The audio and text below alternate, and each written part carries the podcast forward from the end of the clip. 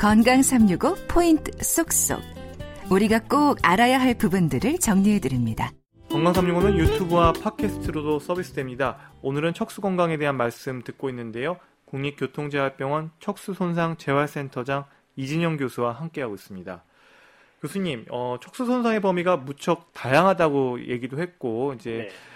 알고는 있는데 사고로 마비를 겪는 심한 척수 손상의 위험도 있겠지만 네.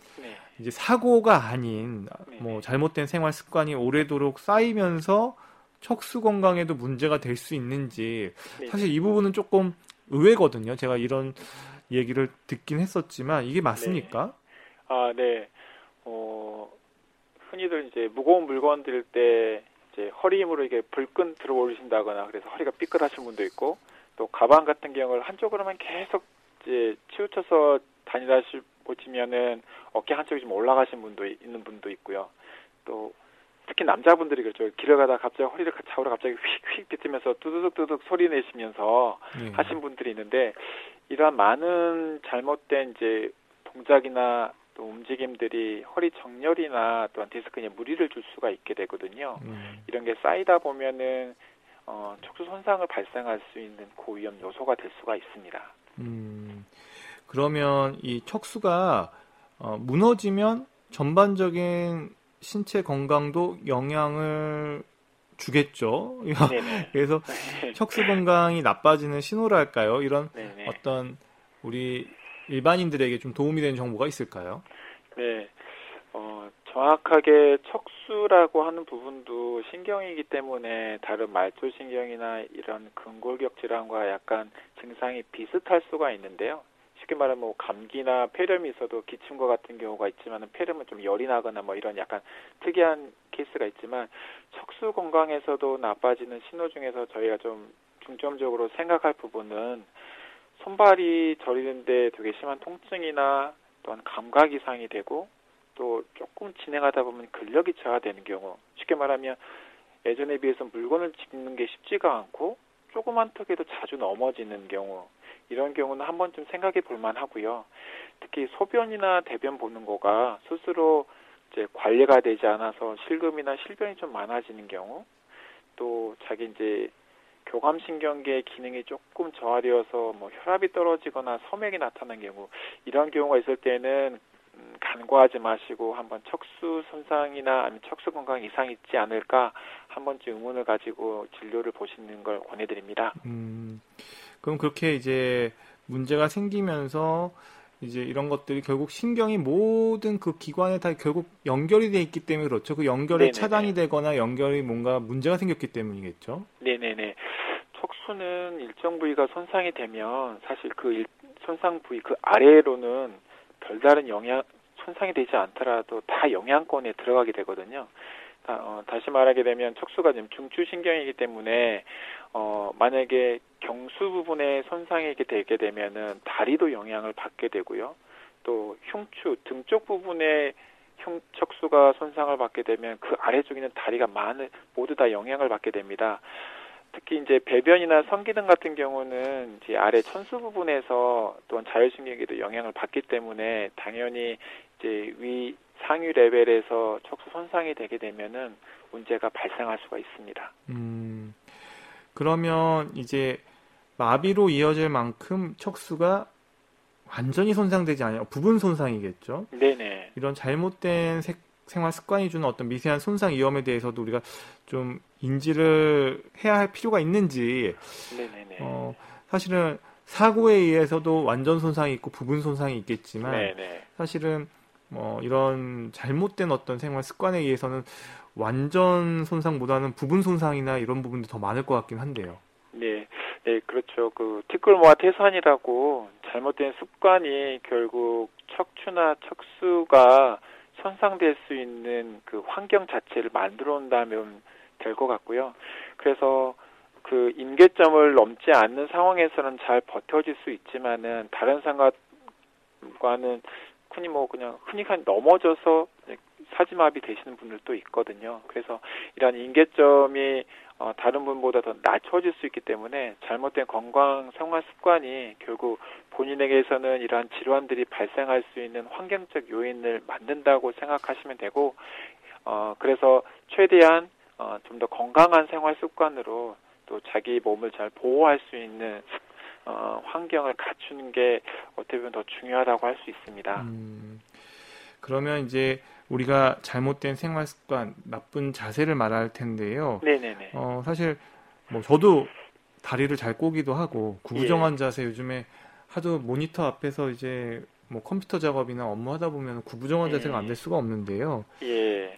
이런 부분들도 척추의 문제를 일으키지 않을까 싶은데요. 이거 네네. 어떻게 보시나요? 그렇죠.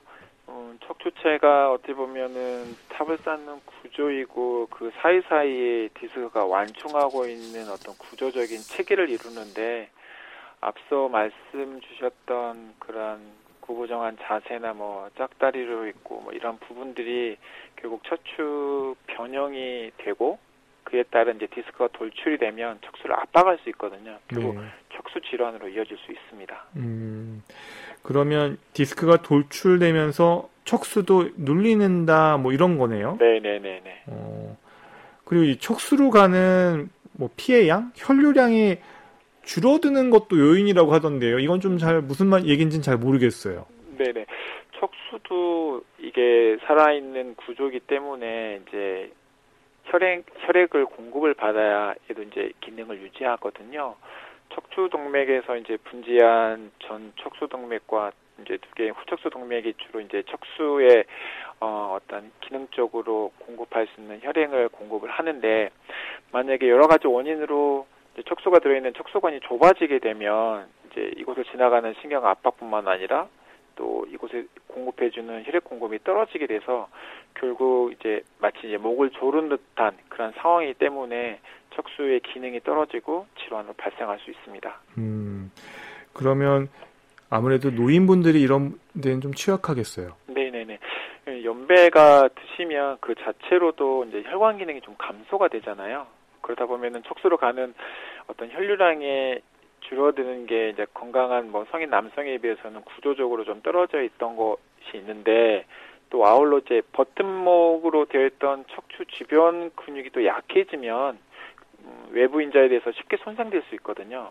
그래서 이스라엘 연구 그 조사에 따르면 60대 이상에서는 한 거의 8, 90% 정도가 이제 격수, 경수를 이렇게 압박할 수 있는 퇴행적인 경추 질환이 있다 이렇게 말씀도 하고 있습니다. 음, 그러면 이제 혈류까지도 얘기를 들어봤는데 그러면 결국은 이제 혈관이나 이런 수축에 영향을 주는 담배, 흡연도 뭐 영향을 줄 것 같기도 한데요.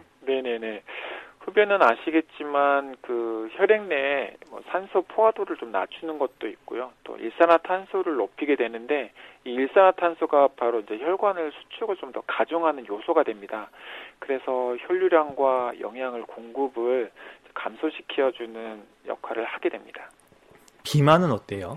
어, 비만은 어, 저도 요즘에 상당히 좀 배가 나와서 걱정이 한데요.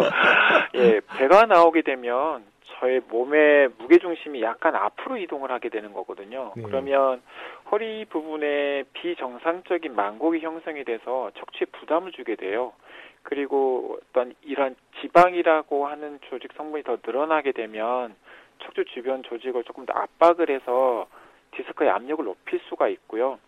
그리고 근육량에 비해서 지방이 좀 떨어지긴다면 이렇게 단단히 척추를 지지해주는 근육이 약해지기 때문에 구조적으로도 척수 건강을 해치는 요인이 될 수가 있습니다. 음, 결국은 운동이 중요하겠죠? 네네네. 어떤 것들이 도움이 될까요? 어, 많으신 분들이 이제 이제 뭐 윗몸 일으키기나 아니면은 여러 가지 뭐 헬스를 통해서 이제 등 근육 또는 척추를 좀 더 정렬을 하겠다고 하시는 분들이 많이 있습니다. 상당히 좀 좋으신 생각이신데 조금 하나 언급해보자면 윗몸 일으키기가 많은 연구적으로 척추에 도움을 준다 또는 좀 무리를 준다라는 부분이 있습니다. 이, 이 부분은 아직도 놀라는 부분이 있는데요. 윗몸 일으키기는 복근을 키우는 데는 정말 효과적인 운동입니다. 그래서 올바른 자세로 즉 발바닥을 딱 땅에 대고 어깨나 목에 힘을 주는 게 아니라 복근에 집중을 해서 운동을 하면 정말 훌륭한 운동이 될 수가 있는데요. 근데 문제는 이제 윗몸 일으키기를 하다 보게 되면은 이제 근육이 너무 무리하게 수축을 하다 보니까 이제 디스크 압력을 높아져서 디스기가 손상되거나 터질 수가 있거든요. 그러다 보면은 이제 신경근이나 척수를 압박할 수 있게 돼요. 근데 상당수 많은 부분들이 이제 윗몸 일으키기를 할 때 너무 무리하게 하다 보니까 득보다 실이 되는 경우가 더 많아서 척추가 이제 허리가 좀 건강하신 분이 아니라면 어, 윗몸 일으키기를 무리하게 하시는 건 좀 피하라고 말씀드리고 싶습니다. 네. 박광식의 건강 이야기, 척수 건강에 대한 말씀 이렇게 들었는데요. 이 시간 통해서 꼭 강조하고 싶은 말씀 마지막으로 부탁드립니다. 아, 네. 허리 운동이 사실 무리하게 하다 보면은 득보다 좀 실이 좀 많은 것 같거든요. 그래서 세간에 나온 그 허리 운동에 관한 책들을 좀 인용하다 보면 좀 손쉽고 편안한 운동 하나를 좀 추천해 드리면 어떨까 싶습니다. 좀 생소하긴 하겠지만 인터넷을 찾아보면 맥켄지 사람 이름인데요. 맥켄지 운동이라고 할 수 있어요. 좀 누워서 쉽게 할 수 있는데 어 많은 스트레스 이 스트레스 또한 척추 건강에 좋지 않기 때문에 하루 5분 정도 거울을 보면서 좀 자신에게 미소도 지어주면 어, 긴장도 해소되고 또한 허리 건강에도 조금은 도움이 되지 않을까라는 생각이 듭니다. 어, 질병은 아시겠지만 치료보다 적극적인 예방이 먼저인 거 아시죠? 모두들 건강하셨으면 합니다. 네, 국립교통재활병원 척수손상센터장 이진영 교수님 오늘 말씀 고맙습니다. 네, 감사합니다.